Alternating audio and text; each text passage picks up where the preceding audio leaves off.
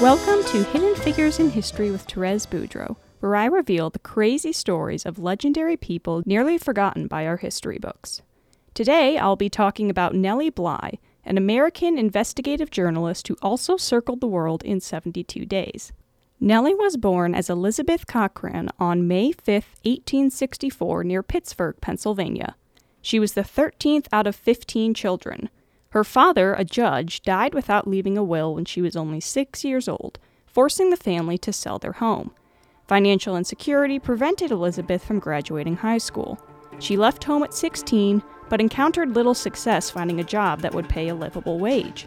After writing a rebuttal to an offensive article at the Pittsburgh Dispatch, the editor of the paper hired her, here, 21 year old Elizabeth, writing under the byline Nellie Bly, began dabbling in undercover journalism by exposing the working conditions of sweatshops.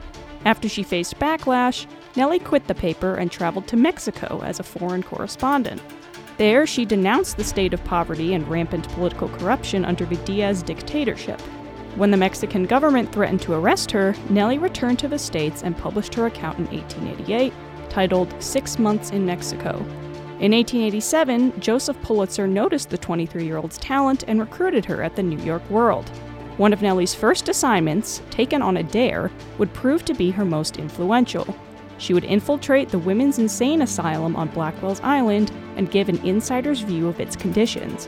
To do this, Nellie disguised herself and registered at the temporary home for females, where she feigned memory loss and extreme confusion.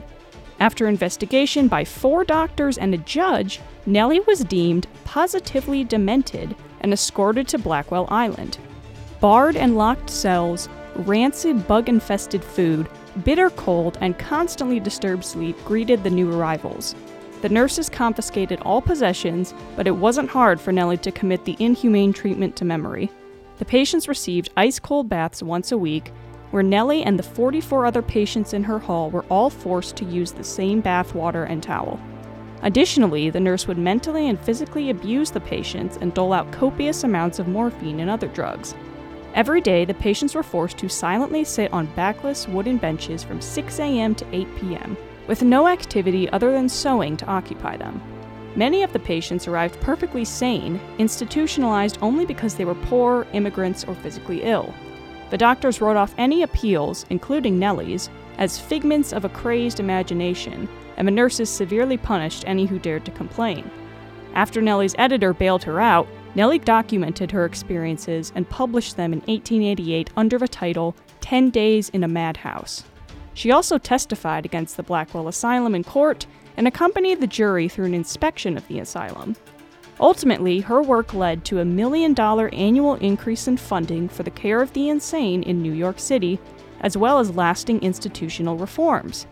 A year later, the irrepressible Nellie embarked on a 72 day journey around the world, traveling nearly 25,000 miles. She was on a mission to recreate the novel Around the World in 80 Days. Starting in New Jersey, Nellie traversed London, the Mediterranean, Egypt, Sri Lanka, Singapore, Hong Kong, Japan, the Pacific Ocean, and finally raced across the U.S. from San Francisco to her destination in New York. At age 31, Nellie temporarily retired from journalism to marry the millionaire Robert Seaman in 1895. After he died in 1904, Nellie not only took control of his iron and steel manufacturing companies, but reformed and prioritized the healthcare and recreational services for her employees. She also patented the 55 gallon steel oil drum, which evolved into the standard used today. When the First World War broke out, Nellie was vacationing in Europe. Instead of returning to the US, the journalist obtained press credentials and traveled to the Eastern Front, where she covered for the New York Evening Journal. After the war ended in 1918, Nellie returned to New York where she continued writing for the journal and interceding for the city's abandoned children. Nellie Bly died from pneumonia in a New York City hospital at age 57 on January 27, 1922. If you want to investigate this extraordinary person further, my sources for this episode include 10 Days in a Madhouse by Nellie Bly, Biography.com, HistoryNet.com, LoyalNana.com, and SpartacusEducational.com. Thanks for listening to Hidden Figures in History with Therese Boudreau, Radio Free Hillsdale 101.7 FM.